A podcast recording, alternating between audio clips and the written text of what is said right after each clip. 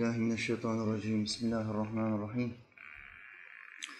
الحمد لله رب العالمين الصلاة والسلام على رسولنا محمد وعلى آله وصحبه أجمعين اللهم إنك عفو كريم تحب العفو فاعف عنا Rabbena amennâ. Allah'ım biz iman ettik. Bima enzelte. Bize indirdiğine iman ettik. Vettebe'na rasul. Peygamberine de tabi olduk. Fektübna. Bizi yaz Allah'ım. Ma'aş şahidin. Şahit olanlarla beraber yaz. La ilahe illa ente. Allah'ım senden başka ilah yok. Subhaneke. Seni her şeyden tenzih ederim. İnni kuntu minel zalimin. Muhakkak ki ben nefsine zulmedenlerden oldum. Rabbena atina, Rabbim bize ver. Fid dünya haseneten, dünyada iyilikler ver. Ve fil ahireti haseneten, ahirette de iyilikler ver. Ve qina azaben nar, bizi ateşin azabından koru. Rabbena ufirli, Rabbim beni affet. Ve li valideyye, anamı babamı affet. Ve lil müminine, bütün müminleri affet. Yevme yekûmul hisab, o dehşetli hesap gününde. Rabbi eûzu bike min hemedâti şeyatîn. Rabbim sohbet yapacağım, şeytanların dürtmelerinden sana sığınırım. Ve e'udu bike rabbe yahdurun ve yanımda hazır bulunmalarından da sana sığınırım. Rabbi şrahli, Allah'ım göğsüme genişlik ver. Ve yessirli emri, işimi bana kolaylaştır. Ehlul udeten min lisani, lisanımdaki düğümü çöz Allah'ım. Yafkahu kavli, ki insanlar kelimelerimi, sözlerimi kolayca idrak edebilsin. Amin ya mu'in bi hurmeti seyyidil murselin. Yerleri ve gökleri aletsiz yaratan Allah'ımıza yaratıklarının nefesleri adedince hamdü senalar olsun. O Allah ki Adem'in Allah'ı, Nuh'un Allah'ı, Hud'un ve Salih'in Allah'ı, İbrahim'in, Lut'un, İsmail'in Allah'ı, İshak'ın, Yakub'un ve Yusuf'un Allah'ı, Eyyub'un Allah'ı, Şuayb'ın, Musa'nın ve Harun'un Allah'ı, Davud'un, Süleyman'ın, İlyas'ın ve Elyasa'nın Allah'ı, Yunus'un, Zekeriya'nın, Yahya'nın ve İsa'nın Allah'ı. Ve adı dört kitapta ölmüş olan Efendimiz Ahmet'in Allah'ı. Sallallahu aleyhi ve sellem.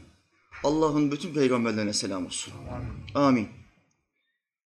Mevla Teala Hazretleri Hud suresinde bir peygamberinin adını verdiği surede 52. ayeti kerimesinde bize şöyle buyuruyor. Ey kavmim! Rabbinizden bağışlanma dileyin. Sonra ona tövbe edin ki üzerinize bol bol yağmur göndersin ve gücünüze güç katsın. Günahkarlar olarak yüz çevirmeyin. Şüphesiz Allah doğru söyledi. Burada konuşan kim kardeşler? Hud Aleyhisselam'ın bizzat kendisidir.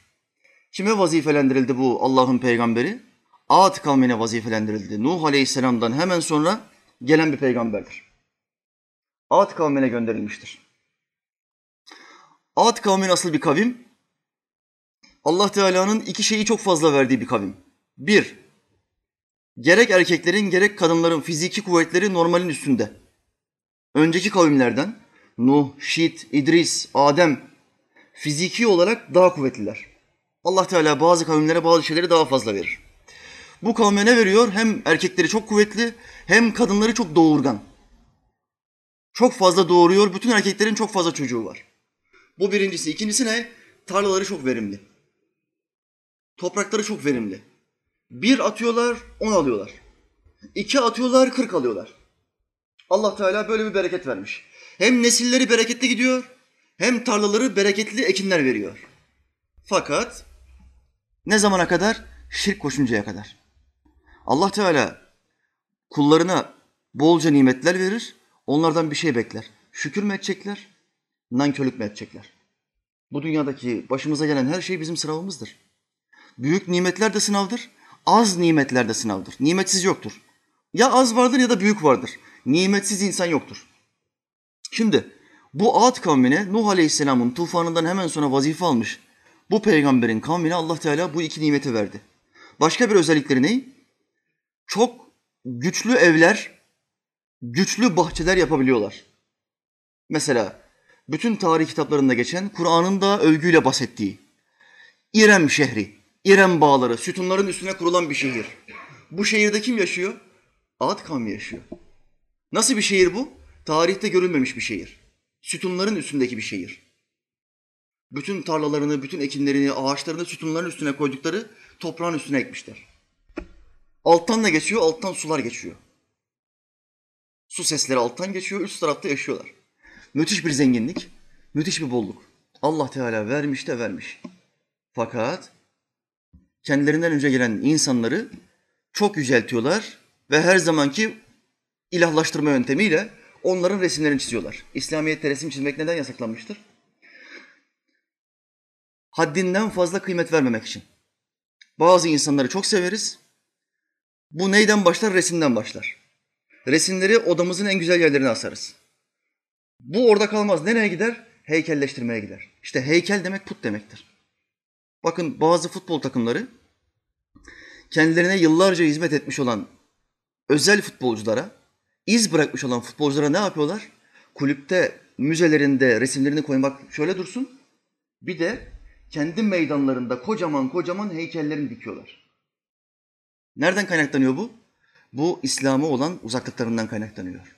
Bu kulübün yöneticisi bunu bilseydi, İslam'ın putlaştırmayı, heykelleştirmeyi yasakladığını bilseydi bunu yapar mıydı? Yapmazdı. Diyelim ki o futbolcu o kadar büyük bir kalite olsun ki 10 sene boyunca senin takımına Şampiyonlar Ligi'ni aldırsın. 10 sene boyunca. Putunu yapabilir misin?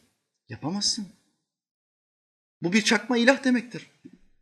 Biz onun ilah olduğunu kabul etmiyoruz. Bakın bu kitapta Allah Teala Hazretleri bütün kavimlerin putlarından bahsediyor. Bütün kavimler neden helak oldular? Allah'ın yanına başka ilahlar koyuyorlar. Ve onlara da tapınıyorlar.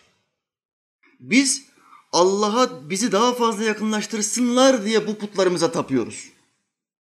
Putu yapıyor, kendi eliyle, eliyle ona bir resim, suret yapıyor, orada kalmıyor. Şekillendiriyor, heykele dönüştürüyor ve puta tapmaya başlıyor. Ona secde ediyor, ona kurban kesiyor. Ona adakta bulunuyor. Sonra ona taparken diyor ki ben sana tapıyorum ey yüce putum. Ama Allah'a yaklaşmak için sana tapıyorum. Yani Allah'ın yanına ikinci ortağı koyuyor. Gayet yumuşak bir niyetle bu işler ortaya çıkıyor ama Allah Teala yanına bir eş kabul etmiyor. İşte bu kadar büyük nimetler verdiği bir kavim bunca nimete rağmen nimetin kimden geldiğini unutuyor ve şükretmeyi bırakıyor. Nankörlük yapıyor ve kendisine haftalığı veren, kendisine aylığı veren patronuna teşekkür etmek yerine yüzüne tükürüyor. Aranızda işçi olan bir sürü kardeşim var. Patron gelse, hafta sonu yahut da ay sonu. Kardeşim al bu senin aylığındır, maaşındır. Güle güle harca. Helal hoş olsun. Dese. Bu işi de parayı alırken sağ ol abi teşekkür ederim. Puh! Bak önce ne diyor? Parayı alıyor ya cebine koyuyor. Sağ ol abi teşekkür ederim. Peşinden de tükürüğü yüzüne vursa. Bu patron bu adamı bir daha burada tutar mı? Tekme tokat kovar. Allah'ın bu kadar nimet verdiği bir kul, nimet verenin Allah olduğunu bile bile başka bir put yaparsa ve buna taparsa Allah tükürmüş, Allah'a küfretmiş olur. İşte Allah Teala bunu ne yapıyor? Direkt helak etmiyor. Aralarından bir tane en salihini, en temizini, en muhafaza ettiğini peygamber olarak seçiyor. Bu Ağat kavmine de kimi seçti? Hud aleyhisselamı seçti. Allah'ın selamı onun üstüne olsun. Çok hayırlı bir peygamber. Şimdi bu kadar güzel nimetler verdi Allah Teala bu kavme. Fakat bu kavim değişmedi. Nimeti verene düşünmedi. Allah'ın peygamberi onları ikaz etti. Bakın siz putlara tapıyorsunuz. Allah'ın yanına kendi yaptığınız sahte ilahlarınızı koyuyorsunuz. Ben sizi tövbeye davet ediyorum ve tevhide davet ediyorum. Bütün peygamberlerin ortak mesajı tevhiddir. Tek olan ilah demektir. Ayetin hemen başında daveti nasıl yapıyor Hud Aleyhisselam? Ey kavmim! Rabbinizden bağışlanma dileyin. Bir, bağışlanma dileyin. Neden bağışlanma dileyecekler? Çünkü kötü bir şeyler yaptılar. Puta taptılar. Bir adam bir günah işlediği zaman etrafında bir Müslüman varsa ne diyecek ona? Allah'tan bağışlanma dile. Allah'tan istiğfar dile. Bize mesaj yollayıp bazı günahlar işlediğini söyleyen insanlar birçoğu bilinçli, günahını açıklamıyor ama ben büyük bir günah işledim diyor. Ama daha çoğu bilinçsiz. Günahını en ince detayına kadar anlatıyor. Bizim bu kardeşlerimize ilk tavsiyemiz ne oluyor? İstiğfar edeceksin. Allah Teala'ya istiğfar edeceksin. Şöyle namaz kılacaksın, şu zikirleri yapacaksın. şu zatı Peygamberimiz Aleyhisselatü Vesselam'ı tıpkı sahabenin tevessül ettiği gibi, vesile ettiği gibi günahlarının affı için vesile edeceksin. Allah'ın peygamberinin de senin günahlarını Allah'ın affetmesi için sana dua etmesi noktasında Allah'a duada bulunacaksın. Şimdi bir kulun direkt Allah'a dua etmesi var. Bir de duanın arasına peygamberim sen de bana dua et. Allah'ım peygamberimi duama vesile kılıyorum diye dua etmesi var. Bu kimin duasıdır? Adem Aleyhisselam'ın duasıdır. Affedilmediği zaman cennetten geldi 40 sene boyunca tövbe diledi. Affolunmadı. 40 senenin sonunda Allah onu hatırlattı. Cennetteki bütün sütunların üstünde tevhid yazıyordu. Şehadet. La ilahe illallah yanında bir isim. Muhammedun Resulullah. Allah'ım bu ismin hürmetine beni affet deyince 40 senenin sonunda Allah Teala Adem Nebi'yi affetti. Buna tevessül, vesile kılmak denir. Bunu dünyada ilk yapan Adem Aleyhisselam'dır. Sahabeler bunu devam ettirmişlerdir. Efendimiz Aleyhisselam'ı vesile ederek Allah'tan istemişlerdir. Şimdi bu kullar Ad kavmi günah işledi. Peygamber ona iki ta- o kavme iki tane tavsiyede bulunuyor. Bir, Rabbinizden bağışlanma dileyeceksiniz. İki, sonra ona tövbe edin ki üzerinize bol bol yağmur göndersin. Bugün kıtlıklar, bugün darlıklar, bugün açlıklar. Neden geliyor? İstiğfar edenlerin sayısı çok az. Şükredenlerin sayısı çok az. Tövbe edenlerin sayısı çok az. Zekat verenlerin sayısı çok az. Allah'ın sistemine tam olarak uymadığımız zaman dünyada kaos ortaya çıkar. Efendimiz Aleyhisselam hadis-i şeriflerinde kıyamete dair bilgiler verdiği zaman bize ne buyuruyor? Bir altın çağ gelecektir. 40 ya da 100 yıl geçecek olan bir altın çağı. Kimsenin aç olmayacağı, insanların zekatını verecek olan fakir bulamayacaklar bir zaman. İslam tarihinde ilk defa zekatını veremeyecek fakir bulunduğu dönem kimin zamanıdır? Halifemiz Hazreti Ömer'in torunu Ömer bin Abdülaziz. Ondan önce her zaman fakirler vardı. Her zaman zenginler zekatlarını fakirlere verebilirlerdi. Ama Ömer bin Abdülaziz döneminde öyle bir bolluk oldu ki insanlar İslam'a öyle bir sarıldı ki fakir kalmadı. İslam toprakları içinde fakir yok. Zenginler koştura koştura fakir arıyor. Fakir yok. Ne yapıyorlar? Gayrimüslimlerden ihtiyaç sahibi var mı? Önce kime bakmak zorundadır Müslüman? Müslüman fakire. Önce akraba, sonra komşu, ondan sonra Müslüman arkadaş. Sıralama böyledir. Biz kullar Allah'ın istediği gibi yaşarsak bu dünyada ne kimse kimsenin kanını döker, ne dengesizlik olur. Birileri çok zengin, birileri aç. Şu anda dünyadaki en büyük dengesizlik bu. Bunların hiçbir tanesi olmaz. Neden oluyor? Çünkü Allah'ın istediği gibi yaşamıyoruz kardeşler. Bunu olmadığı zaman sistemimizi geçmişi ve geleceği tek noktada bilen zatın istediği gibi yapmadığımız zaman kargaşa ortaya çıkıyor. Kaos ortaya çıkıyor. Senlik benlik ortaya çıkıyor ve insanlar birbirini kesmeye başlıyor. Allah'ın peygamberi diyor ki önce Rabbinizden bağışlanma dileyin bir, sonra ona tövbe edin iki. Niye Allah Te- Teala, Allah'ın peygamberi, Allah'ın peygamberinin söylediği sözü Allah Teala bize naklediyor Kur'an'da. Niye Allah'ın peygamberi bir, bağışlanma dileyin diyor, iki tövbe edin diyor. Tövbeyle bağışlanma aynı şey değil mi? Aynı şey değil. İmam Fahreddin Razi rahimahullah şöyle der. Bağışlanma dilemek istiğfar etmek demektir. İstiğfar etmek demek yaptığın kötü işlerden pişman olmak demektir.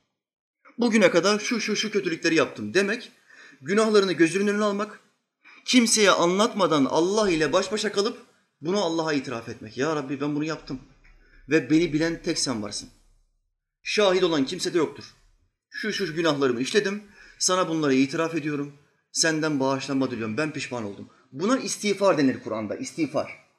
Allah'a itiraf etme ve seni temizlemesini isteme. Tövbe nedir hocam? Tövbe demek yöneliş demektir. Ona yönelme. İstiğfarı yaptım, pişman oldum, bir daha yapmayacağıma kastettim, söz verdim. Tövbe, sözünde sebat tutmak demektir. Tövbe, artık yeni bir yaşama başlıyorum demektir. Tövbe, bugüne kadar her gün bir vakit iki vakit kılıyordum. Bundan sonra artık yöneldim Rabbime demektir. İstiğfar, geçmişi sıfırlama, tövbe, yeni bir hayata başlama demektir. İstiğfar geçmişe dair, tövbe geleceğe dairdir. Şu halde Allah'ın peygamberi diyor ki Allah size verdiği bu nimetleri kıstı. Bu peygamber Hud aleyhisselam devamlı tebliğ yaptı ama diğer peygamberler gibi kavmi kibrinden, gururundan bizden daha güçlü kimse yoktur. Bizim yaptığımız bu İrem bağlarını, bu şehri dünyada yapacak kimse yoktur dediler, kibirlendiler. Ama Allah onlara iki nimeti vermişti, iki nimeti aldı. İki nimeti çekip aldı. Mevla Teala Kur'an'da ne buyuruyor? Eğer şükrederseniz nimetimi arttırırım. Eğer nankörlük ederseniz azabım pek şiddetli olur. Şükret, arttırayım. Arttırayım. Bu kavim ne yaptı? Allah'a şükretmedi, ilahlara şükretti. Çakma tanrılara şükredince Allah ne bela verdi bunlara? Bir, topraklar ekim vermemeye başladı. Neden? Çünkü Allah yağmuru kesti. Yağmur olmadığı zaman ne olur? Toprağa istediğin kadar kaliteli tohum at, hiçbir şey alamazsın. Yağmur dünyanın can damarıdır. Dünyanın ruhu yağmurdur. Dünyanın nefesi yağmurdur. O olmadı mı hayat biter. Allah yağmuru kesti. Bir, iki, kadınlarını kısır bıraktı. O kuvvetli, o doğurgan kadınlar, her kadın sekiz on tane çocuk doğuruyor. Şimdi bir kadın iki tane çocuk doğurdu mu pert oluyor. Üçüncüyü doğuramıyor. Doktor diyor ki aman diyor üçüncüye hamile kalmayın diyor. Konu buraya gelmişken fıkhi bir meseleyi de aktarmam gerekiyor. Birkaç kardeşim sordu. Üçüncü çocuğumuzun olmasını istemiyoruz. Hanımımın yumurtalarını bağlama bir ameliyatla böyle bir durum varmış. Kadından aldıkları bazı parçalarla kadının ölünceye kadar doğurmamasını sağlıyorlarmış. Yine erkekten aldıkları bazı parçalarla erkeği de kısırlaştırma yöntemi yeni çıkmış bu teknolojide. Tıp ilminde. Bunu da soruyorlar. Hocam iki tane çocuğumuz var, üçüncüsünü istemiyoruz ve korkuyoruz. Neden korkuyorsun? Neden? Ya bakamayabilir miyiz acaba? Sen bakmayacaksın zaten kardeş. Onun rızkı Allah'a aittir. Yeryüzünde yaşayan bütün canlıların rızkı Allah'a aittir diyor benim kitabım. Biz iman ettik kardeş. Sen bakmayacaksın. Sen sadece yapacaksın ve elinden geldiği kadar çalışacaksın. Gerisini Allah'a bırak. Küçük birkaç damla hareket yap, birkaç adım at. Bakmak Allah'a aittir. Rızkını vermek Allah'a aittir.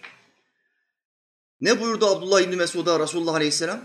Seninle beraber yemek yiyecek diye çocuğunu öldürmen şirkten sonraki en büyük günahtır. Bu dünyadaki en büyük günah şirktir.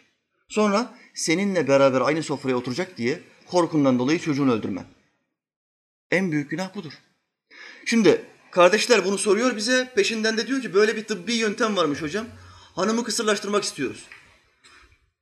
Caiz midir? Kesinlikle caiz değildir kardeşim. Caiz değildir. Nereden biliyorsun? Yarın kaynanaya giderken köprüde kaza yaptın. İki çocuk öldü, hanımla sen kaldın. Sıfıra indin. Ve hanımı da ameliyat yaptırmıştın. Hadi bakayım şimdi nasıl çocuk olacak? Nasıl olacak bu iş? Olmaz. Kadere müdahale etmeyeceksin. Fıtrata müdahale etmeyeceksin. Ancak doktor şunu derse. Bu kadın sıhhi olarak zayıf bir konumdadır. Üçüncü çocukta ölüm riski vardır. İhlaslı, dindar bir doktor bu fetvayı verirse, bu bulguları önüne sunarsa, kadının ölme riski varsa ancak o zaman yapılabilir. Bunun dışında bu işe fetva yoktur kardeşler.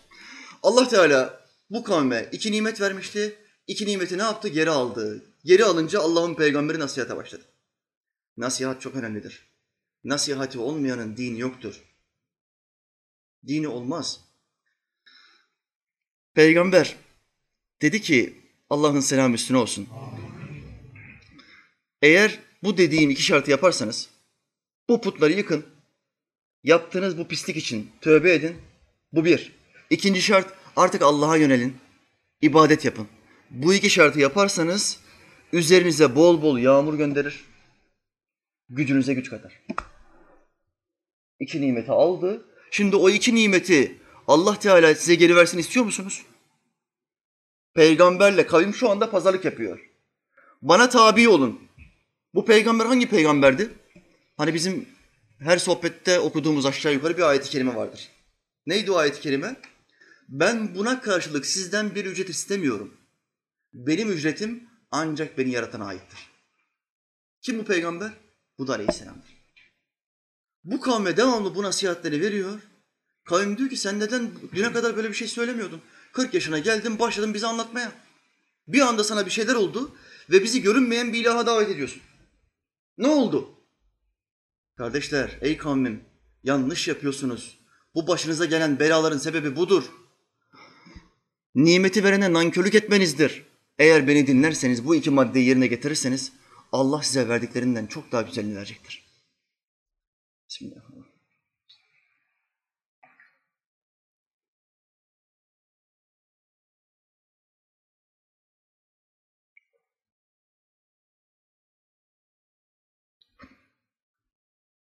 Kavim ne yaptı? Kur'an'da bir tek kavme şahit oldum. Reddetmeyen, gördüğü bazı işaretlerden sonra iman eden ve helak olmayan bir tek kavme şahit oldum. Bunun dışında okuduğum bütün kavimleri Allah Teala helak etti. Farklı farklı helak etme yöntemleriyle. Bu kavim ne yaptı?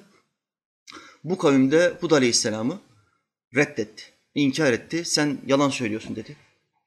Gösterdiğin mucizeler de birer hileden ibaret. Halbuki aklı başındaki bir adam ne der? 40 yaşına kadar bu adam böyle bir hile yapamadı. Sihirle, büyüyle işi yok. Ama bu olayları, bu bilgileri bize aktardıktan sonra ellerinden ve bedeninden bazı harikuladelikler ortaya çıkıyor. Allah kitabında bütün peygamberlere mucize verdiğini bildiriyor. Hepsine, istisnasız. Bu peygamber de o kavimleri, kavmine, Ad kavmine mucizeler gösterdi. İnanmadılar. Peşinden ne oldu inanmayınca Allah Teala Kur'an'da detaylarıyla anlatıyor. Derken azabı vadilerine doğru yönelerek gelen bir bulut şeklinde gördükleri zaman Allah Teala azabı ne yaptı? Onlara bir bulut gibi gösterdi. Şimdi o kavim dinlemedi. Dinlemediği zaman bütün peygamberlerine ne yapıyor? Sen şimdi orayı terk et. İki, arkana bile bakma. Arkana bile bakma kelimesini Allah Teala neden bütün peygamberlerine söylüyor? Hiç vicdanın sızlamasın. Hiç üzülme çünkü onlar bana baş kaldırdı. Hiçbir peygamber Allah Teala kadar merhametli olamaz. Hiçbir peygamber bakın. Bundan dolayı sen benden daha çok merhametli olamayacağın için arkana bile bakma buyuruyor Allah Teala peygamberlerine. Ve git diyor birkaç gün sonra peygamberin onları uyardığı şekilde azabı getiriyor. Bütün peygamberler kavimlerini nasıl ikaz ederdi? Allah'ın helaki yakındır. Eğer bana tabi olmazsanız, dediklerimi yapmazsanız Allah'ın helaki yakındır. Şimdi bunları Allah Teala helakı nasıl gönderiyor? Bir bulut şeklinde. Bunlar bir bakıyorlar. Bak Hud korktu. Anladı ki bizi düzeltemeyecek. Onun sapkın fikirlerine uymayacağımızı anladı. Ve kavmi, kavmimizi terk etti. Bizi bıraktı. Söylediklerin yalan olduğu nereden ortaya çıktı? Bakın yağmur bulutları geliyor. Az sonra bize yağmur yağacak. Diye fantazilerde bulundular. Görünen yağmur bulutu. Ama ne oluyor bakalım. Bu bize yağmur yağdıracak bir buluttur dediler. O karanlığı, o bulutu görünce dediler ki bize yağmur yağdıracak bir buluttur. Hatırlayalım. İbrahim Aleyhisselam'ın karşısındaki Nemrut, sivrisinek ordusunu gördüğü zaman ne dedi? Oo yağmur geliyor. İbrahim'in ordusu bulutlarmış, yağmurmuş. Dedi ve alay etti. O bulutlar neymiş? O bulutlar sivrisinek ordusuymuş. Ebrehe ne yaptı? O uçan kuşları gördüğü zaman ne dedi? Oo yağmur bulutları geliyor. Çabuk Kabe'yi hızlı bir şekilde helakeden indirin ki yağmura yakalanmayalım. Üstümüz başımız kirlenmesin. Yağmur bulutu şeklinde görüyorlar. Halbuki Allah Teala ne yaptı?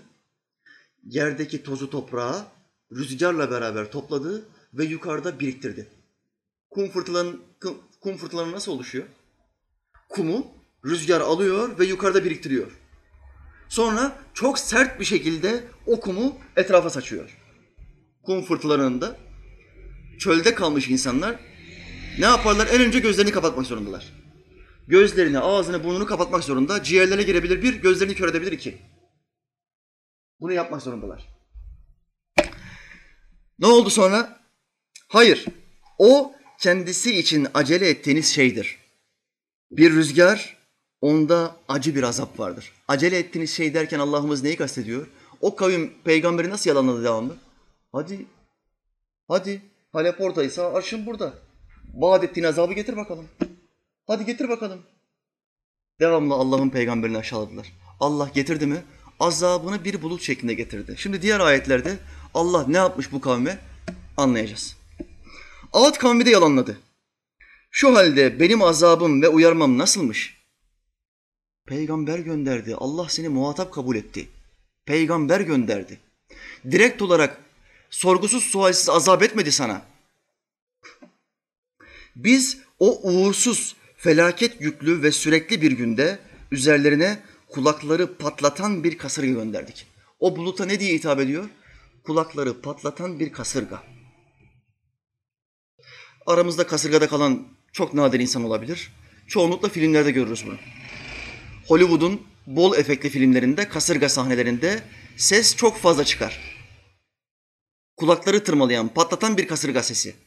Ama bu kasırga kumlarla beraber geliyor. Bir kum fırtınası şeklinde. İnsanları söküp atıyordu. Dünyada bunun örneği nasıl?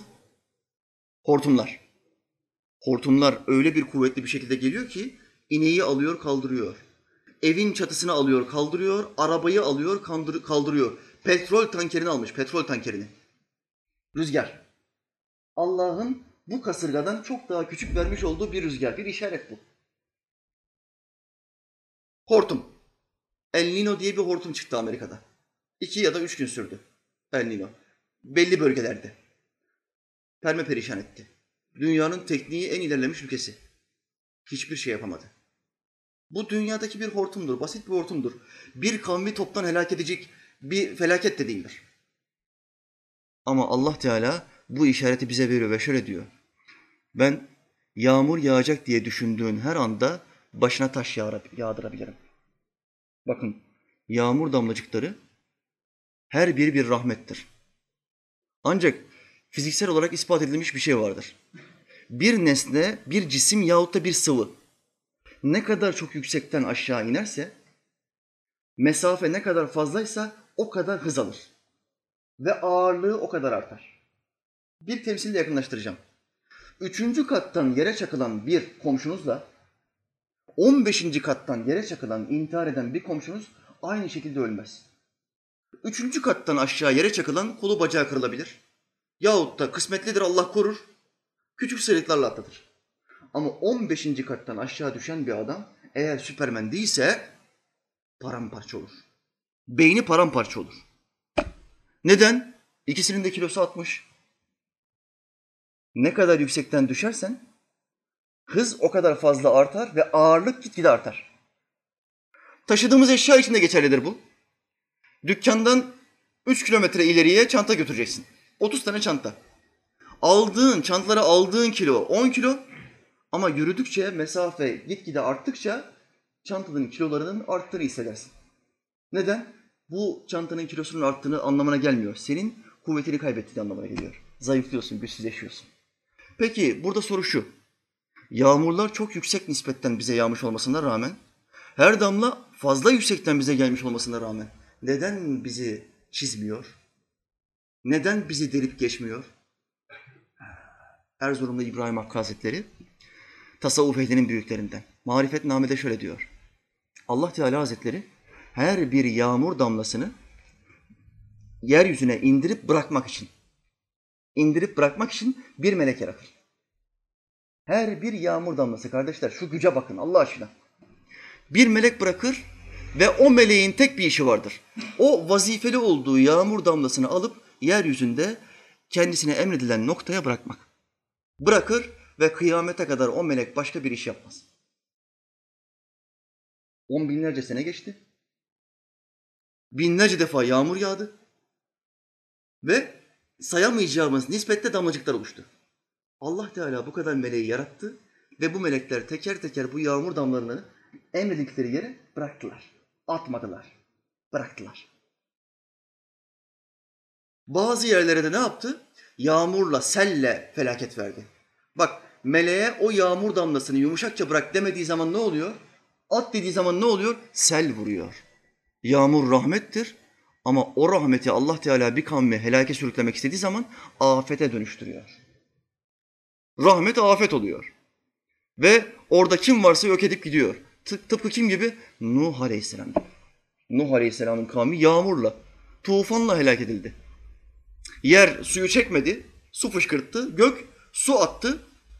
Su ortada kaldı. Kavim suların içinde kaldı. Ve helak etti Allah Teala. İşte bu yağmur böyle bir şey kardeşler. Yağmadığı zaman hiçbir şey bitmez. En kuvvetliyim diyen adamlar, en büyük teknolojiler su olmadığı zaman kimse bir şey yapamaz. Mevla Teala buyurdu. Suyunuzu kesi verirsek size kim bir yerden su getirebilir? Kim getirebilir ya? Ne yapabilir? Ama insanlar şu anda Allah Teala'ya meydan okuyor. İnsanları söküp atıyordu. Söküp atıyor insanları. Sanki onlar kökünden sökülüp kopmuş hurma kütükleriymiş gibi. Bu da Kamer suresinden. Sonraki ayette ne yaptığını söylüyor. Ad halkına gelince Kur'an'ın farklı ayetlerini Allah Teala bir kavmi nasıl helak ettiğini serpiştiriyor. Bir merhamet ayetini okuyorsun. Merhamet ayetinin peşinden Allah Teala yüzü değiştiriyor ve bize bir kavmi nasıl helak ettiğini anlatıyor. Bir anda ortamı değiştiriyor. Şımarma, kendine güvenme, kibirlenme. Sakın büyüklenme. Bak ben bu kavmi nasıl helak ettim diyor. Ad halkına gelince onlar da uğultu yüklü azgın bir kasırga ile helak edildiler. Allah onu yedi gece sekiz gün, yedi gece sekiz gün aralık vermeksizin üzerlerine musallat etti. Öyle ki o kavmin orada sanki içi kof hurma kütükleriymiş gibi çarpılıp yere yıkıldığını görürsün. Kaç gün vermiş kardeşler? Tam bir hafta. Tam bir hafta. Bir deprem oldu burada meşhur. 50 saniye civarı sürmüştü. Ben o dönem askerdeydim. 17 Ağustos. 17 Ağustos depremi. Bu ülkenin gördüğü en büyük depremlerdendir. Allah bir daha göstermesin. Amin. Ne kadar sürdü? 50 saniye. Peki hafızamızı biraz zorlayalım. Beyin jimnastiği yapalım. 50 saniye yerine 2 saat sürdüğünü düşünsek o depremin. 2 saat. Türkiye'nin yarısı yere batmaz mı? Karun ve sarayı gibi ülkenin yarısı yere batar. Bu çünkü dalga dalga gelen bir şeydir. İlk etapta en büyük zararı çıkış noktası görür ama uzun vadede bir saat iki saat sürse dalga dalga dalga dalga çünkü toprak devamlı çöküyor. Çöktükçe diğer toprak onun üstüne çöküyor. Bir tane ev kalmaz. Ülkenin yarısı çöker. Ama Allah Teala kısa, kısa tutuyor. 20 saniye, 30 saniye. Uyanın. Ayıkın. Bu felaketleri ben size boşuna vermiyorum. Efendimiz Aleyhisselam buyurdu. Allah bir kavme bir felaket verdiği zaman bunun en büyük sebebi onları gafletten uyandırmaktır. Yağmursuz mu kaldık? Bu ülke bir dönemler yağmursuz kaldı. Ben hiç unutmuyorum. Çocuk da daha o dönemde. Kur'an kursuna gidiyorum. Yağmur yoktu. Belediye başkanı bir ülkeden sanıyorum Amerika'dan yağmur bombaları satın aldılar. İstanbul Belediyesi. Ya İsrail ya Amerika tam hatırlamıyorum. Ama bomba aldıklarına eminim. Bum bum bum patlattılar. Yağmur yağdı mı? Bir damla yağmur yağmadı. Yağmur bomba yağdırmaz kardeş. Güya o bomba çekecekmiş. Denemişler denemişler ellerinde patlamış. Sonuç alamamışlar. Kime satabiliriz bunu? Sol zihinli beyinlere satabiliriz. Demişler bizimkilere satmışlar. Bizimkiler de milletin paralarını boyuna havaya attılar. Yağdı mı? Yağmadı. Ondan sonra bir şeyler oldu. Başa Müslümanlar geldi. Yağmur duasına çıkınca Allah Teala verdi de verdi. Şükrederseniz nimetimi arttırırım. Kur'an boş kelime eder mi kardeş? İstemen gereken zatı unutmuşsun, bombadan istiyorsun. İsrail'den yağmur bekliyor ya. İsrail yağmur verir mi ya? Yağmur verir mi? Tükürüğünde boğar seni ya. Bir, bir kaşık suda seni boğar. Bu kadar düşmandır Müslümana. Yahudi. Yahudinin dünyada en düşman olduğu kavim Müslümanlardır. Allahü Teala yedi gece sekiz gün boyunca Ad kavmine bu felaketi verdi. Sonra ne oldu? Helak oldu. Hepsini yok etti. Efendimiz Aleyhisselam sebebiyle Resulullah Aleyhisselam buyurdu. Allah kavmimi toplu bir helaktan kurtarmıştır. Bir Nuh Aleyhisselam gibi, bir Hud Aleyhisselam'ın kavmi gibi toplu bir helak Muhammed Aleyhisselam'ın kavmine olmayacaktır. Peyderpey, kısım kısım hastalıklar olabilir, savaşlar olabilir, ölümler olabilir ama toplu bir helak olmayacak. Kimin hürmetine? Muhammed Aleyhisselam hürmetine. Allah'ın selamı Efendimiz'e Müslüman. Amin.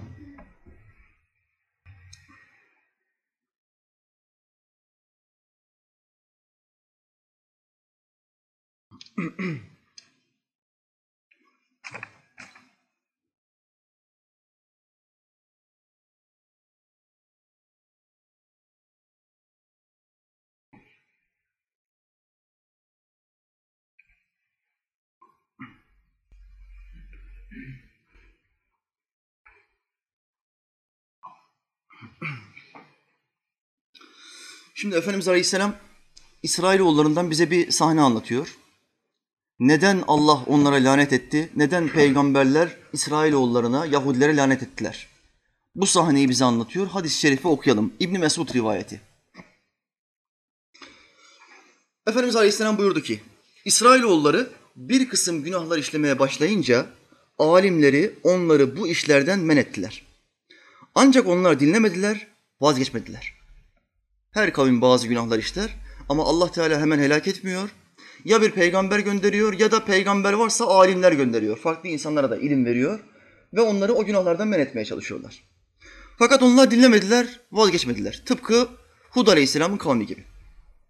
Zamanla alimler de onlarla oturmaya, dayanışmaya ve beraber içmeye başladılar. Şimdi anlatıyor, bak bu caiz değildir, bu helal değildir, bunu yapma. Yapmaya devam ediyor. Kardeşim bu sıkıntılıdır. Nasihatimi dinle. Bunu yapma. Yapmaya devam ediyor. Sonra alim ne yapıyor? Alim ihlaslı bir alim değilse, dünya için çalışan bir alimse, kalbinde dünya sevgisi ve menfaati varsa ne yapıyor? Ya bunların düzeleceği yok. Bari ben ne menfaat kurtarabilsem kurtarayım.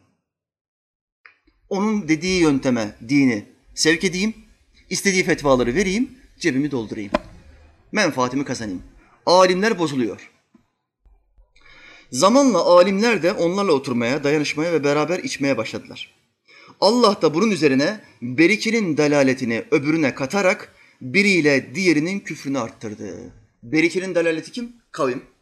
Öbürüne kattı. Allah niye bazılarının kalbine dalalet, karanlık, kir, fesat, öfke katıyor? Çünkü Allah'ın dediği gibi yapmadın. Onları uyarman lazımdı, menfaatin için çalışmaman lazımdı. Ama sen ne yaptın? düzelme ihtimalini görmüyorum. Allah bunları düzeltemez dedin. Allah'tan ümidi kestin ve baktın madem düzelemezler ben kendimi kurtarayım. Para kazanayım, menfaat kazanayım dedin. Ve Allah onların kalbini sana çevirdi. Üzüm üzüme baka baka kararır. Nasihat vermeye gidiyordun. Artık ondan nasihat alıyorsun. Hoca bak, alim efendi bak. Haham kardeş. Bak sen böyle böyle ilimle uğraştın devamlı ama ben ticaret yaptım, çalıştım. Bu kadar nimetim var. Görüyor musun? Emrinde bu kadar insan var. Sen boşa okumuşsun. Gel benim yanıma. Benle beraber ye iç ama benim istediğim bu fetvaları da ver. Dedi ve bunların dalaletini alimlerin kalbine kattı. Davud'un ve Meryem oğlu İsa'nın diliyle de onları lanetledi. Kimin diliyle lanetlemiş? Davud peygamber ve İsa peygamber. Allah'ın selamı o ikisinin üstüne olsun. Amin. Kime lanet etti? Yahudilere ve alimlerine lanet etti. Küçük bir menfaat karşılığı dinlerini sattılar. Sonra ayakta bulunan Resulullah Aleyhisselatü Vesselam oturarak sözünü tamamladı. Bu olayı nerede anlatmış? Ayakta anlatmış. Oturdu ve konuyu tamamladı. Hayır, nefsimi kudret elinde tutan zata yemin ederim, onları hak adına kötülüklerden men etmezseniz siz de rızaya eremezsiniz. Ne kadar ailen, akraban, eşin, dostun, iş arkadaşın varsa yüz defa mı ikaz ettim? Yüz birinci defa ümitsiz olmayacaksın. Vazgeçmeyeceksin. Bunun dönme ihtimali yok, bu dönemez artık demeyeceksin. Şunu unutmayacaksın. Allahü Teala'nın bir ol demesine bakar. Tek bir ol demesine bakar. Bir ol diyor, kum fırtınalarıyla bir kavmi ve, ve dünyada görülmemiş bir şehri, sütun şehri, sütunlar şehrini yok ediyor. Bir ol diyor Karun ve sarayını altınlarıyla beraber yerin dibine gömebiliyor. Şu halde bir ol dese benim bu 70 defa vaaz ettiğim kardeşin kalbini de çevirebilir ve benden daha salim, salih bir Müslüman yapabilir. O zaman ben ümidi kesmeyeceğim. Allah'tan ancak kafirler ümidini keser. Diyeceksin ve vazgeçmeyeceksin. Bakın sapkın alimleri, bu Yahudi sapkın alimlerini anlattığım zaman benim aklıma Türk sapkın alimleri geliyor. Bizim ülkemizdeki sapkın hocalar geliyor. Biz burada 4-5 hafta önce bir bir reddiye sohbeti yaptık. Neydi o? Reformist yazar Mustafa İslamoğlu'na Adem Aleyhisselam'a yeni bir baba türettiği için bir reddiye yaptık, bir sohbet. Bu olaydan birkaç gün sonra bütün ülkedeki hocalardan, ilim adamlarından ciddi bir tepki aldığı için ve takipçilerinden de ciddi bir tepki aldığı için ne yapmış? İnternet hesaplarını kapatmış. Hem Facebook hesabını hem Twitter hesabını kapatmış. Orada şöyle yazıyor. Kardeşim bana resmini göndermiş. Gördüğüm lüzum üzerine internet hesaplarını e, kapatılması talimatını verdim. Oraya yazmış ve kapatmış. İlk defa bu ümmet için hayırlı bir iş yapmış. Bütün internet hesaplarını kapatmış. İnşallah daimi olur. Amin. Amin. Peki kurtuldu mu yani bu işten bitti mi? Bitmedi. Böyle bir şey var mı? Ya ben Japonya'ya atom bombası attım ama özür dilerim be. Özür dilerim. 200 bin insanı öldürdüm. 30 yıl boyunca, 40 yıl boyunca doğan bütün çocuklar sakat doğdu. Senin attığın atom bombası yüzünden. Bir özürlü olacak iş, iş mi bu? Bu adam İslam'ın içine atom bombası attı. Resulullah'ı yalanladı, sahabeyi yalanladı, alimlere, Yahudilere meyletmişler dedi. Kadın muayyen halinde mescide girer, namaz kılar dedi. Oruç tutar dedi. Namaz kılar demedim diyor, oruç tutar dedim diyor. Kendini savunuyor. Aynı şey. Namaz ve oruç ikisini de yapamaz. Kur'an da okuyamaz. Ama buna göre abdestsiz bir adam da Kur'an'ı tutabilir. Cünüp bir adam da Kur'an'ı tutabilir. Atom bombası attın bu Müslümanların içine. Bütün ehli sünnet alimlerinin tamamını tahkir ettin, tezyif ettin, aşağıladın. Şimdi oraya bir yazı yazmakla oluyor mu yani? Gördüğüm lüzum üzerine bütün hesaplarımı kapattım. Oraya şu yazıyı yazman gerekiyor. Ben böyle bir fetva verdim. Aykırı görüşü aldım. Ehli sünnet alimlerinin reddettiği bir görüşü almışım. Özür dilerim. Tövbe ettim. Çok zor bir şey mi bu ya? Zor bir şey mi bu? Tövbe ettim. Hepiniz Allah'ın beni affetmesi için kardeşler dua edin. Zor bir şey mi bu ya? Allah beni affetsin. Benim kaç tane fetvam var internet sayfamda. O soru soruyor cevap veriyorum. Bu soru soruyor cevap veriyorum. Bazen bir kardeş ikaz ediyor. Ya hocam diyor şurada şu fetvayı tamam diyor. Fetvanın geneli doğru ama şu detay var. Burada bu sanki yanlış gibi hocam. Başka bir ehli sünnet alimin fetvasını naklediyor bana. Altına ben de yazıyorum. Kardeşim Allah beni, beni affetsin. Hemen düzeltiyorum. Altına hemen yazıyorum. Allah beni affetsin. Siz de bana dua edin. Hata yapamaz mı yani? Hoca hata yapamaz mı? Hata yapar ama senin niyetin bozuksa, dini yıkmak, bozmak istiyorsan buna da hata değildir, fitnedir. Fitnedir. Şimdi bu adam Adem'in babası var dedi, hesapları kapattı, kaçtı gitti. Bunun da bir tane beyaz saçlı matruş prensi var. Mehmet Okuyan. Allah bu adama da hidayet versin. Allah kurtarsın çok fena bir batak içindeler. İkisi beraber. Çok fena. Şimdi bu adam da bir fetva vermiş. Bir ya da iki hafta önce on tane bana mesaj geldi. Hepsi aynı videoyu bana göndermiş. Bir buçuk iki dakikalık bir video.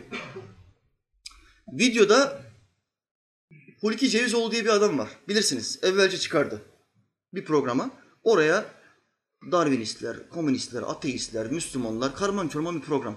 Nasıl tartıştırabilirim diye hepsini ortaya koyardı.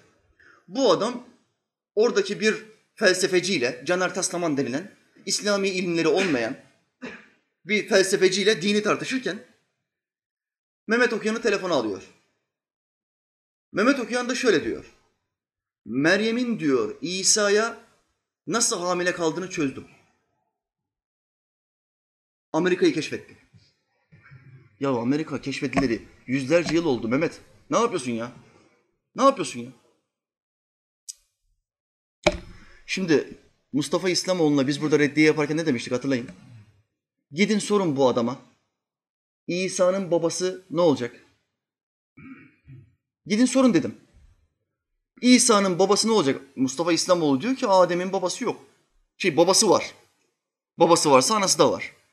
Babasız olma ihtimali yok diyor. Şimdi Adem'in babasız olma ihtimali yok diyorsa o zaman İsa'nın da babasız olma ihtimali yok. Gidin buna sorun dedim. İsa'nın babası var mı yok mu? Buna soramamışlar. Kime sordular? Hesapları kapattı bu. Dünyayla bağlantısını kestiği için şu anda bir derviş hayatı yaşıyor. Münzevi. Muradı Münzevi gibi derviş hayatı yaşıyor şu anda. Köşeye çekilmiş vaziyette.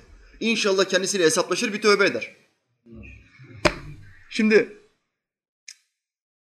sıkıştığı noktada kim yardıma koştu? Hemen Baf geldi, Mehmet Okuyan. Bu İsa Aleyhisselam'ın nasıl doğduğunu soruyor buna. Hulki Cevizoğlu. Diyor ki Mehmet hocam diyor, Mehmet Bey diyor. İsa, İsa Aleyhisselam nasıl dünyaya geldi diyor. Hazreti Meryem nasıl hamile kalmış olabilir diyor. Mehmet Okuyan'daki cevap. Meryem diyor çift cinsiyetlidir. İçinde hem erkek hücresi vardı hem de dişi hücresi vardı.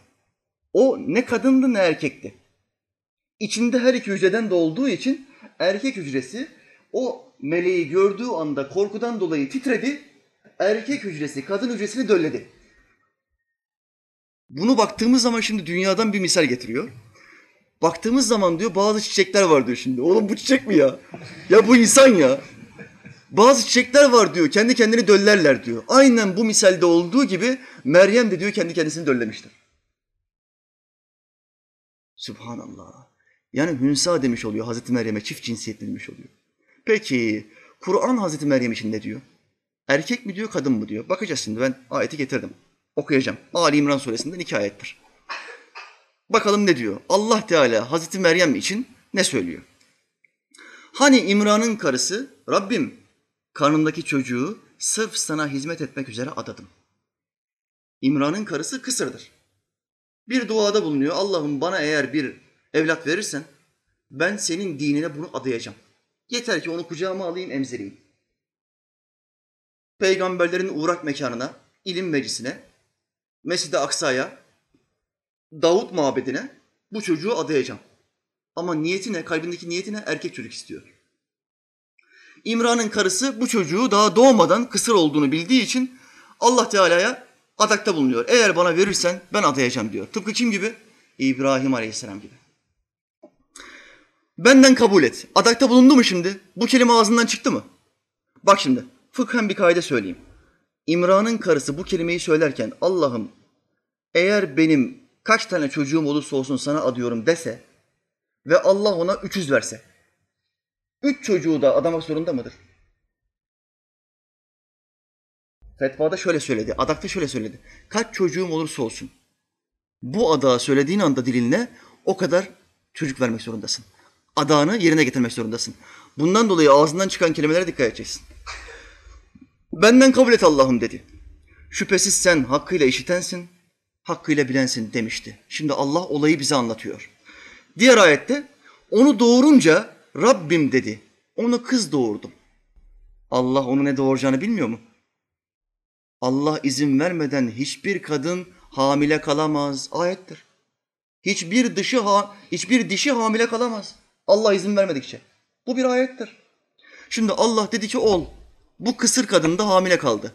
Daha hamileliğin ilk döneminde onun kız olduğunu Allah zaten biliyordu. Şimdi devam ediyorum. Rabbim dedi ben onu kız doğurdum. Erkek kız gibi değildir. Ona Meryem adını verdim. Onu ve soyunu kovulmuş şeytandan senin korumana bırakıyorum. Şimdi Meryem'in annesi çocuğu hakkında ne söylüyor? Ne doğurmuş? Erkek mi diyor, kız mı diyor? Erkek kız gibi değildir. Rabbim dedi, onu kız doğurdum. Mehmet okuyan bu ayeti biliyor mu? Vallahi biliyor. Bizim bildiğimiz gibi o da bu ayeti biliyor. Ama niyeti kötü. Çarpıtmak istiyor. Bozmak istiyor. Tahrif etmek istiyor. Allah rızası için bu davadan vazgeçin. Allah'ın kitabını tahrif etmeye çalışmayın. Kim bununla uğraştıysa Allah onu yerin dibine soktu. Rezil eder Allah. Rezil eder. Yapmayın bunu.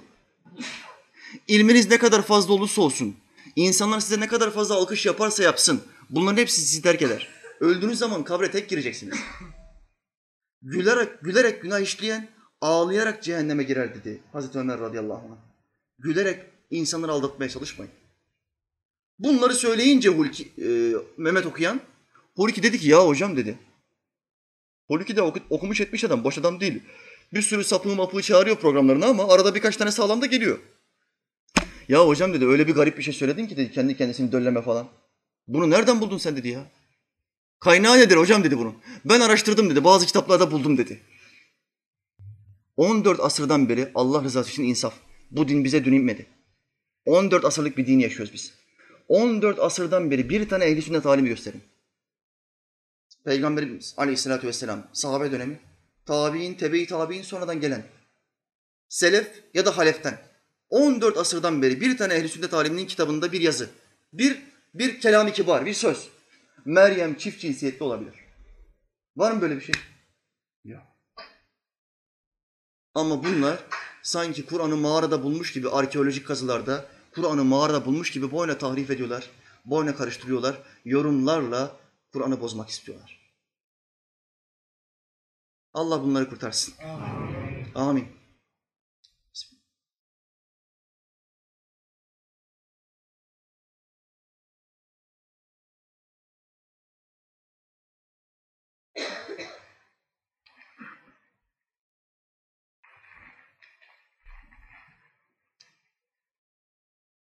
Tövbe etmek kardeş, kabul ediyorum. Çok zor bir şeydir. İstiğfar etmek nefse ağır gelir. Ama tövbe etmek çok daha fazla ağır gelir. Çünkü istiğfar geçmişi alakadar ediyor. Bugüne kadar ne yaptıysam yaptım. Tövbe ise geleceği alakadar ediyor. Artık yeni bir yaşama geçmem lazım. Bu istiğfardan çok daha zordur. Tövbe etmek nefsimiz için, Allah'a yönelmek nefsimiz için tıpkı insanın kendi idrarını içmesi gibi aşağılık bir şeydir, tiksinti verici bir şeydir. Nefis asla tövbe etmeyi istemez. Nefis, içimizdeki o düşman asla yeni bir yaşama başlamayı istemez. Ama Allah bizden bunu istiyor. Tövbe ederseniz ben sizi temize çıkarırım diyor. Tübü ilallahi, tübü ilallahi, Allah'a tövbe edin. Tövbeten nasuha, geçmişi temizlercesine, yeni bir hayata başlarcasına, nasuh tövbesiyle Allah'a tövbe edin. Allah bizden tövbe istiyor. Allah bizden istiyorsa, nefsimiz istemiyorsa biz kimi dinleyeceğiz kardeşler? Bu nimetleri bize Ahmet Mehmet vermedi ki Allah Teala verdi. Bakın aynı kafa, aynı kafa üç ayrı nimet. Kulağın suyu, gözün suyu, ağzın suyu. Kulağın suyu acıdır. Haşerat girmesin diye. Uyuduğumuz zaman karıncaydı, sinekti içeriye girmesin diye. İçeriye girme hayvanlara çok güzel göründüğü için, çok rahat göründüğü için içeriye girmesinler diye Allah Teala ne yaptı kulağın suyunu? Acı bir su yaptı. Kulağın suyu acıdır. Bizi haşerattan korumak için. Ağzın suyu, ağzın suyu tatlıdır. Eğer ağzın suyu da acı olsaydı ne olurdu? Yediğimiz hiçbir nimetten, içtiğimiz hiçbir şeyden lezzet alamazdık. Allah nasıl yaptı ağzın suyunu? Tatlı yaptı. Gözün suyunu nasıl yaptı? Tuzlu yaptı. Acı su, tatlı su, tuzlu su. Aynı beyinde. Aynı beyinde. Gözün suyu neden tuzlu? Retinayı çizmesin diye devamlı ıslaktır. Göz devamlı sıvı üretir, yaş üretir. Yaş üremeyen göze doktor ne yapar? Yaş üretici damla verir. Yaş üretmemenin ne zararı var?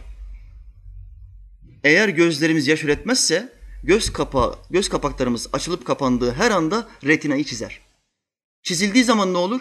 İnsanlara baktığın zaman üstünde çizgiler görürsün. Yarı çizgide başka bir adam, öbür çizgide başka bir adam görürsün. Bunun olmasını ne engelliyor? Allah'ın verdiği tuzlu su. Gözde devamlı bu tuzlu sıkıyor. Dünyadan bir temsil getireyim.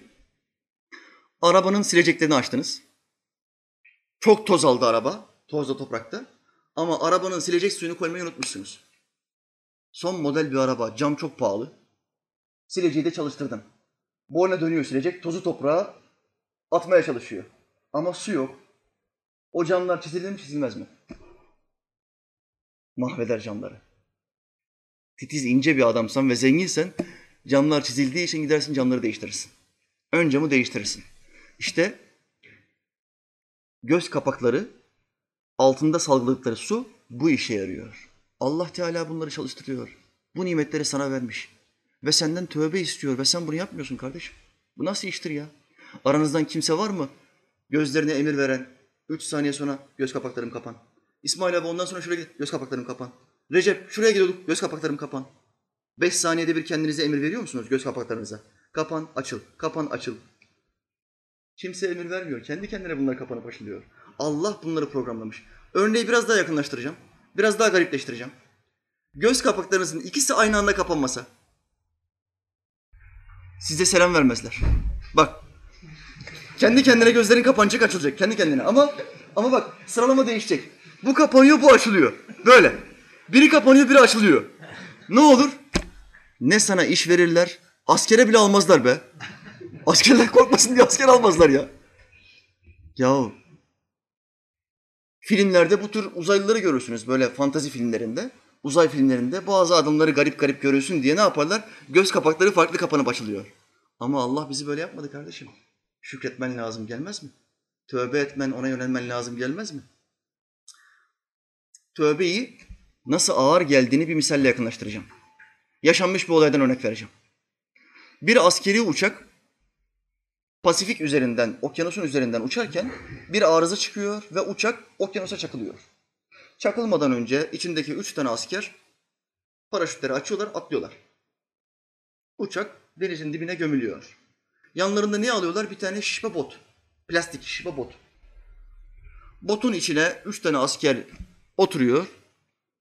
Ama ne su var ne de yemek var. Ne su var ne yemek var. Hadi yemeksiz iki üç hafta götürürsün belki. Susuz iki gün dayanamazsın. Deniz suyu içilebilir mi? Fıkha göre deniz suyu temizdir. Hem yıkanılabilir, hem gusül alınabilir, hem içilebilir. Ama sıhhi sıha, sıhhati vardır. E, sıhhi rahatsızlığı vardır. Nedir o? İçtikçe susatır.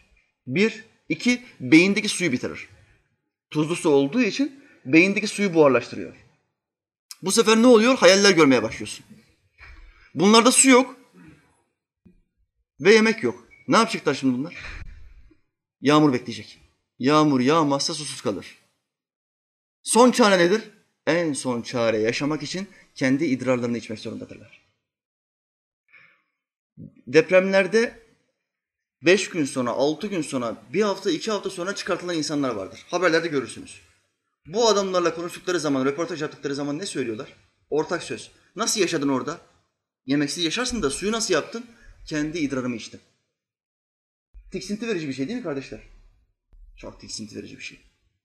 Necistir çünkü. Ama ölmek üzereysen içki bile helal oluyor. Mesela sıkıştın orada. Binanın altına sıkıştın. Altta da meyhane vardı. bazen itiraf ediyorum bazen verdiğim örneklere kendim bile şaşırıyorum kardeşler. şaşırıyorum. Şimdi altta kiracın meyhaneci. Sen de üstesin. Deprem vurdu. Bina yıkıldı senin üstüne. Su yok bir şey yok. Orada çalışmalar var. Duyuyorsun insanlar koşturuyor. Akut takut hepsi gelmişler. İnsanları kurtarmaya çalışıyorlar da benim yaşamam lazım. Su yok. Ne yapacağım? İdrar da tiksinti verici. Ne içeceksin orada? O meyhanecinin orada biralar biralar içkiler varsa o sana ne oluyor? Helal oluyor. Ölmeyecek kadar. Ee, bana şimdi bu helal içkiyi şişeyi dibine kadar götüreyim var mı? Yok kardeşim dibine kadar yok. Ölmeyecek kadar birkaç yudum alacaksın, idare edeceksin. Bu budur kardeşim. Şimdi bu adamlar ne yapıyor? Bu adamlar başlıyor kendi idrarlarını içmeye. İşte istiğfar neyse de tövbe etmek nefse, içimizdeki düşmana kendi idrarını iç, içirmek gibidir. Şeytana idrar içirmek gibidir. Hepiniz şeytanın düşmanısınız. Neden düşmanız ona? Müslümansan buna düşman olmak zorundasın çünkü Allah'a kafa tuttu. Allah'a isyan etti ve bize açık düşman olduğunu beyan etti. Hakaretler etti, bizi aşağıladı. Bundan dolayı düşmanımızdır. Şimdi aranızdan bazılarının açık düşmanları olsa, bizim ölmemizi isteseler, e, bu adamın başına bizim açık düşmanımız olan malımıza ve namusumuza göz dikmiş olan bu adamın başına bir musibet gelse, Allah musibet verse, sevinir misin, sevinmez misin?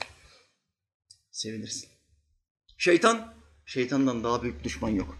İster misin Müslüman kardeşim şeytana idrar içirmek? Ağzının içinde içeriye idrarı sokmak ister misin? Tövbe et. Tövbe et ve Allah'a yönel. Bu nasihatleri boşa çevirme. Bu nasihatleri kulak ardı etme. Çünkü nasihate kulaklarını kapatmış olan insanlar her an bir arabanın ezmesiyle karşı karşıya insanlar demektir. Yolda giderken bazı gençleri görürsünüz iki tane kulağına. Kulaklık takmış, cep telefonu da cebinde. Yürürken böyle yaylana yaylana yürüyor. Çünkü kulaklıkları takılı. Yolun ortasından yürüyor. Neden? Müziğe kendisini vermiş. Arka taraftaki boyna kornayı basıyor. Ama bu işitmiyor. Ve sonra haberlere çıkıyor. Genç çocuk müziğin etkisine kendisini kaptırmışken arkadan gelen araç onu ezdi. Ve 17 yaşında hayatının baharında öldü. Nasihate kulağa kapalı olanlar işte bu çocuklar gibidir.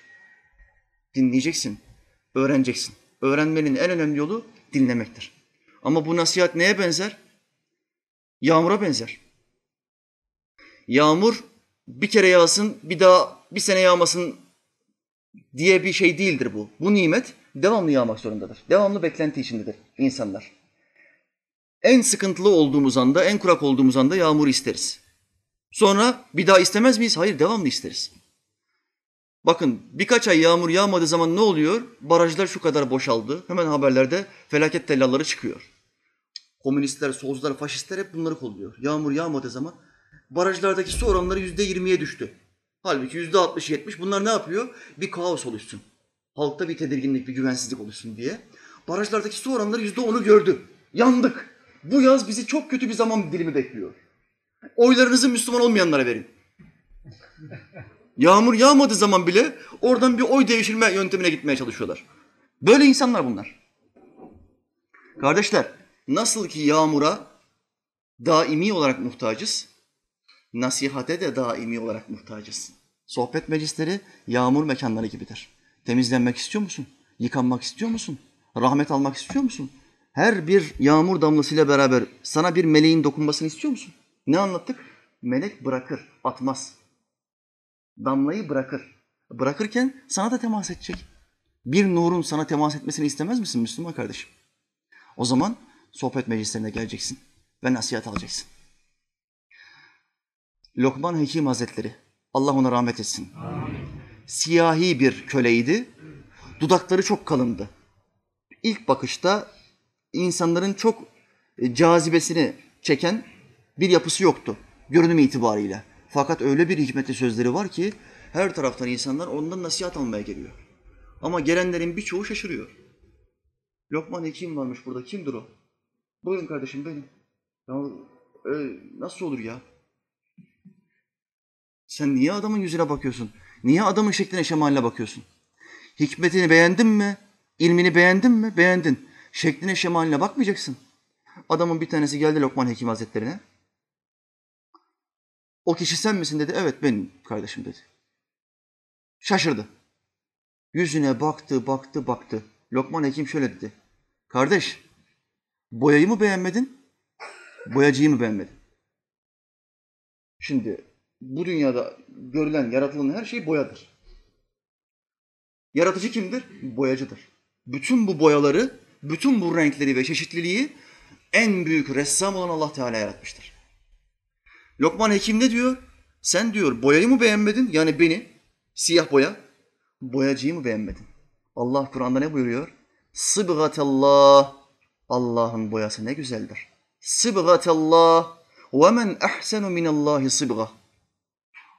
Boyası Allah'ın boyasından daha güzel olan kim vardır? Kim vardır? Da Vinci'yi met ediyorlar bana. Da Vinci, hocam bir ressammış, çok büyük resimleri varmış. Bir tane kadın resmi çizmiş, çirkin bir çirkin bir kadın. Bu mu dedim ya? Bu mu? Yaptığın resim bu mu senin? Çirkin, çıplak, ön tarafı açık bir kadın çizmiş. Sen Allah'ın yaptığı boyalara hiç bakmadın mı? O Da Vinci'yi kim yaptı? Allah yaptı. Sen Da Vinci'nin yaptığı resmi, cansız bir şeyi övüyorsun. Ben sana diyorum ki o canlı adamı, o o sanatkarı, o ustayı Allah yaptı. Böyle bir resim sahibi övülmez mi? Methedilmez mi? Methedilmesi lazım, övülmesi lazım. Ama insanlar maalesef boyaya bakıyorlar. Bir türlü, bir türlü akılları bir adım öteye yani boyacıya gidemiyor.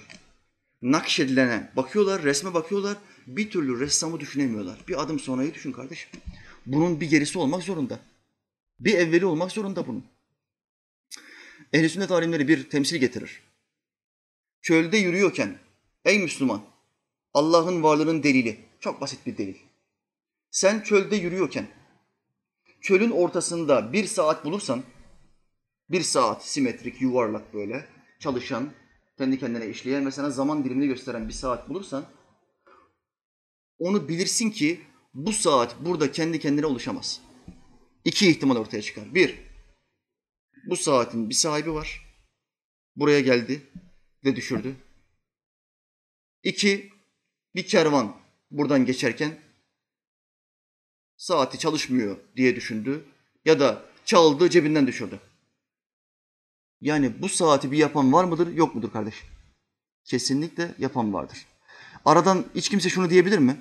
Hiçbir akıllı adam şöyle bir cümle kurabilir mi? Bu saat kumlardan dolayı, kumların birikmesinden, birleşmesinden dolayı kendi kendine de oluşmuş olabilir. Bu cümleyi kuranlar şu anda ateistlerdir. Çölün ortasındaki o saat kendi kendine oluştu. Hayır. Çölün ortasında zaman dilimini gösteren hassas, kompleks bir saat varsa muhakkak bu saati biri yaptı. İki, bu saati oraya biri düşürdü. Bu saatin sahibi var. İnsan mı daha kompleks bir makinedir?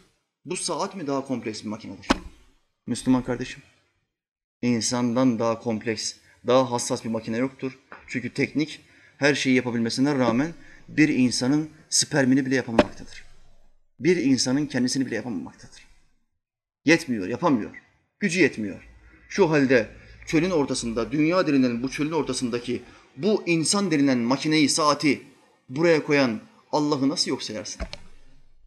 Toprak mı yaptı beni? Toprak mı? Toprağın kafası çalışmaz. Şuradan bir tane saksı getirseniz, bu hafta sohbeti Kerem Hoca yapmayacak, saksı yapacak. Deseniz, saksı sohbet yapar mı? Yapamaz. Toprağın kafası çalışmaz. İnsanın aklı vardır. İlim öğrenir, sonra da bunu öğretir. Allah Teala son nefesimize kadar bu ilimleri öğrenmeyi, öğretmeyi bize nasip etsin. Amin. Amin.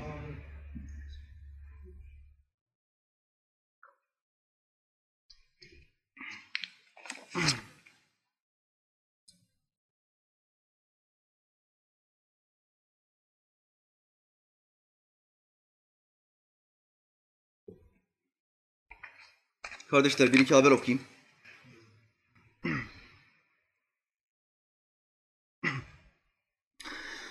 Ukrayna'nın en büyük Lenin heykeli söküldü. Ukrayna biliyorsunuz Rusya ile beraber olan bir ülkeydi. Komünizm çöktükten sonra Rusya dağıldı. Birçok ülkeler parça parça oldu. Lenin heykelini koydukları ülkelerden bir tanesi kimdi? Ukrayna. Kocaman heykeli ne yaptılar? Çök, çökerttiler. Yerin dibine soktular. Zaporojye şehrinde Sovyet Sosyalist Cumhuriyetler Birliği'nin en önemli sembollerinden Lenin heykelini sökmek için başlayan çalışmalar ikinci gün sona erdi. Bir günde, ikinci günde kocaman putu, kocaman heykeli yok etmişler. Ukrayna'nın 20 metre yüksekliği, yükseklik kaç metre? 20 metre. Adamlar nasıl çalışmışlar? Ne için? Bizim liderimiz devamlı gözümüzün önünde olsun. Onu hiç unutmayalım. Put. 20 metre yüksekliğinde ve 40 ton ağırlığı ile tamamen metal 40 ton. En büyük Lenin heykeli 29 saat süren söküm işlemlerinin ardından belediye görevlileri tarafından tıra yüklenerek bir depoya götürüldü. Çalışmışlar, etmişler, depoya götürmüşler. Şimdi hadi bu Lenin, Stalin, bu halk komünisti. Komünist demek Allah'a peygambere inanmaz demek. Bunlar için heykel yapmak çok normal bir şey. Peki Irak'ta bir adam vardı. Saddam Hüseyin diye bir adam. Bunun bir heykeli var mıydı Bağdat'ta? Aynı Lenin gibi altından bir heykeli vardı. Altın kaplama yapmışlar, içine metal falan koymuşlar. Peki bu adamın Müslümanlığı kuvvetli bir Müslümanlık olsaydı, bu heykeli yapmak teklifi geldiği zaman ne derdi bu adamlara? Şimdi etrafında bir sürü yalaka insan var. Sizin de bir heykelinizi yapalım. Siz Lenin'den, Stalin'den neyiniz eksik? Kaldı ki siz Müslümansınız sultanım. Dediler gaz verdiler. Bu adamın Müslümanlığı kuvvetli olsa ne derdi? Defolun gidin başımdan. Benim ahirette azabımı mı artırmak istiyorsunuz? Heykel nedir? Bizim Efendimiz Aleyhisselam ne buyurdu? Kim benim herhangi bir resmimi görürse yere atsın ve ayaklarıyla onu etsin. Bak heykel demiyor ha. Resulullah Aleyhisselam heykel demiyor. Resim diyor.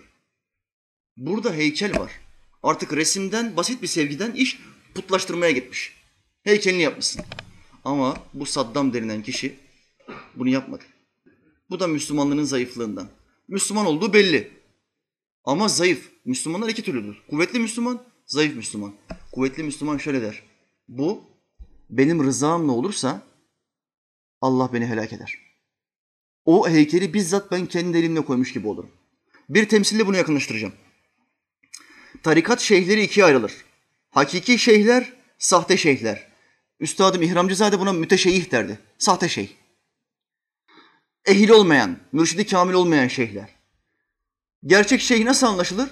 Talebeleri onları çok yüceltmeye başladığı zaman. Bazı talebeleri sevgisinden, muhabbetinden dolayı ona secde etmeye başladığı zaman. Gerçek olan şeyh ne yapar? Talebeyi ayağa kaldırır, suratına tokadı basar ve talebeyi huzurundan kovar. Sahte şeyh ne yapar? Bu cezbedir. Allah aşkıyla böyle yapıyor. Bize secde ettiğine bakmayın. Buna sahte şeyh denir. E insana secde etmek nereden bakarsan bak şirktir. Yusuf Aleyhisselam zamanında bu caizdi ama İslam'la beraber bu kaldırılmıştır.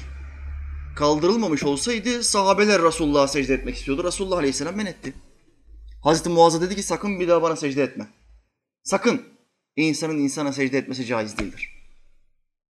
Şimdi bu bunu diyen müteşeyyi, sahte şey. Talebesi kendisine secde ederken onu reddetmese.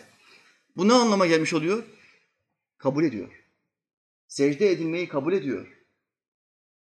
Sen böyle yapmayacaksın. Ne dediler İmam Ali'ye rahmetullahi aleyh? Abdullah İbni Sebe geldi Hazreti Ali'nin karşısına. Dedi ki ya Ali sen o musun? Hazreti Ali'ye ilk defa Allah diyenler Sebeiyecilerdir. Şiilerin koyu damarları bunlar. Koyu Şii. Sebeiye. Abdullah İbni Sebe geldi. Dedi ki ya Ali sen o musun? Hazreti Ali dedi ki ben kim miyim? Söylentiler geliyor kulağına. Farkında ama ağzından duymak istiyor. Sen bizim Rabbimiz değil misin? Kime söylüyorlar bunu? Hazreti Ali radıyallahu anh. Hazreti Ali dedi ki sen şu anda mürted oldun. Hemen adamlarına dedi ki bunu yakalayın, zindana atın. Tövbe telkin edin, İslam'ı anlatın. Tövbe etmezse öldürün. Üç gün boyunca mürtede devamlı İslam anlatılır. Şu yaptığından dolayı böyle olmuştur. İslam'a geri dönmen lazım. Dinden çıktın. Allah'ın yanına başka bir ilah koydun. Yahut da Allah'ın onun içine hulul ettiğini söyledin. Hazreti Ali'nin içine hulul ettiğini söylüyorlar. İmam Ali sussa. Abdullah İbni Sebe diyor ki sen o musun, ilahımız mısın? İmam Ali de şöyle yapsa, sussa. Bu konuyu konuşmak istemiyorum. Bu ne anlama gelir? Kabul ediyorsun. Kabul ediyorsun. Çok sert bir şekilde onları reddedeceksin. Aynı olay kimin başından geçti? Hazreti İsa, Allah'ın selamı üstüne olsun. Havarilerinden bir tanesi geldi dedi ki, sen Allah'ın oğlusun. İsa Aleyhisselam ne dedi? Hemen yanımdan defol git. Hemen yanımdan defol git. Onu yanından kovdu. Bu Barnaba İncil'inde geçer. Başka birisi geldi, sen Allah'sın değil mi dedi İsa Aleyhisselam'a. Bakın o anda sizin tepkiniz Allah'ın istediği bir tepki olmazsa kabul etmiş anlamına gelirsiniz. Susmayacaksın. Çünkü sükut ikrardandır. Hemen tepkini ortaya koyacaksın. Allah'ın peygamberi İsa Nebi bunu söyleyen kişiyi kovdu. Lenin heykelinin sökülmesi esnasında halk meydanda toplanarak sökme çalışmalarını izledi. Halk da orada seyrediyor. Komünizmden kurtuluyoruz ya. Komünizm gidiyor artık ya.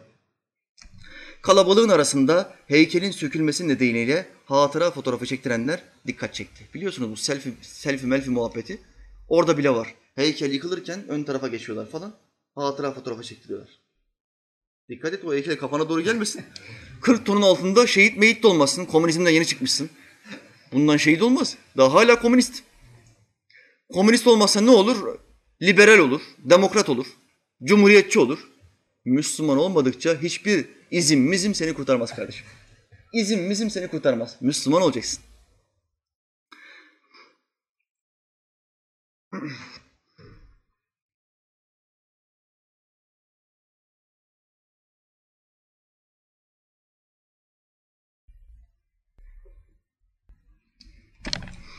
Nobel ödüllü bilim adamımız Kur'an kursu açtırdı. Allah senden razı olsun. Nobel ödüllü bilim adamı Profesör Doktor Aziz Sancar'ın Doğu Türkistan halkıyla yakından ilgilendiği ve bölgede Kur'an kursları açtırdığı öğrenildi. Adama baktığın zaman bir bilim adamı ne olur bu adamın Kur'an kursuyla dinle diyanet edersin ama bilmiyorsun. İnsanları dış görünüşlü yargılamamak lazım. Sakaldı, sarıktı, cübbeydi bunları geç. İçini bilmiyoruz, hüsnü zan yapacağız. Müslüman mı Müslüman? Benden daha kuvvetli olabilir. Dış görünüşüne itibar etmeyin. Bak adama. Mücahit, cihad ehli. Gerek Doğu Türkistan, gerekse diğer İslam ülkelerindeki Müslümanların sorunlarıyla yakından ilgilendiği ortaya çıkan Profesör Doktor Aziz Sancar'ın Nobel ödülü alması Doğu Türkistan halkını sevince boğdu. Bizden daha çok bunlar sevinmişler. Meğer adamlara devamlı yardıma gidiyormuş. Geçmişte Aziz Sancar'dan çok destek gördüklerini belirten Türkistanlılar, Aziz Hoca'yla gurur duyduklarını belirttiler. Aziz Sancar hakkında konuşan Doğu Türkistan'da bir yazar, Aziz Hoca için zamanı çok kısıtlı olmasına rağmen bizimle daima ilgilenir. Geçmişte de milli ve dini benliğimizi yitirmememiz adına Doğu Türkistan'da ona yakın Kur'an kursu açtırmış ve nice Türk çocuğunun dinini öğrenmesine vesile olmuştu. 10 tane Kur'an kursu açtırmak ne demek biliyor musun? Bu adama mücahit denir İslam'da. Kaç tane çocuk gitti oraya? 100 tane, 300 tane, 500 tane. O Kur'an kursları faal olduğu müddetçe kaç tane talebe oradan yetişirse ve kaç talebe yetiştirirse bunların tamamının sevabı hayır zinciri sebebi, hayır zinciri, hayır halkası sebebiyle bu adama yazar. Bu Aziz abiye yazar. Aziz abi Allah senden razı olsun. Bu örneği bizim diğer bilim adamlarından da görmek isteriz. Görmek isteriz. Ama maalesef bizdeki bilim adamlarının birçoğu teröristleri savunucu bildiriler yayınlıyorlar. Maalesef. Asker polis söylüyor çıt yok. Aman teröristlerimize dokunmayın. Kibar teröristlerimize dokunmayın. Diye bildiri yayınlıyorlar. Sivil halkı katlediyormuş güya devlet. Bildiri yayınlıyorlar. Bu tür adamların kendi milletinden, kendi devletinden ve kendi dininden kopuk bu adamların da bu bilim adamından biraz nasihat almalarını, biraz ibret almalarını Allah Teala'dan niyaz ediyoruz. Mevla Teala Hazretleri imanla yaşamayı, imanla ölmeyi bize nasip etsin. Aranan hazinenin yolunu gösterdim sana. Belki sen kavuşursun, biz varamadıksa da. Velhamdülillahi Rabbil Alemin. El Fatiha.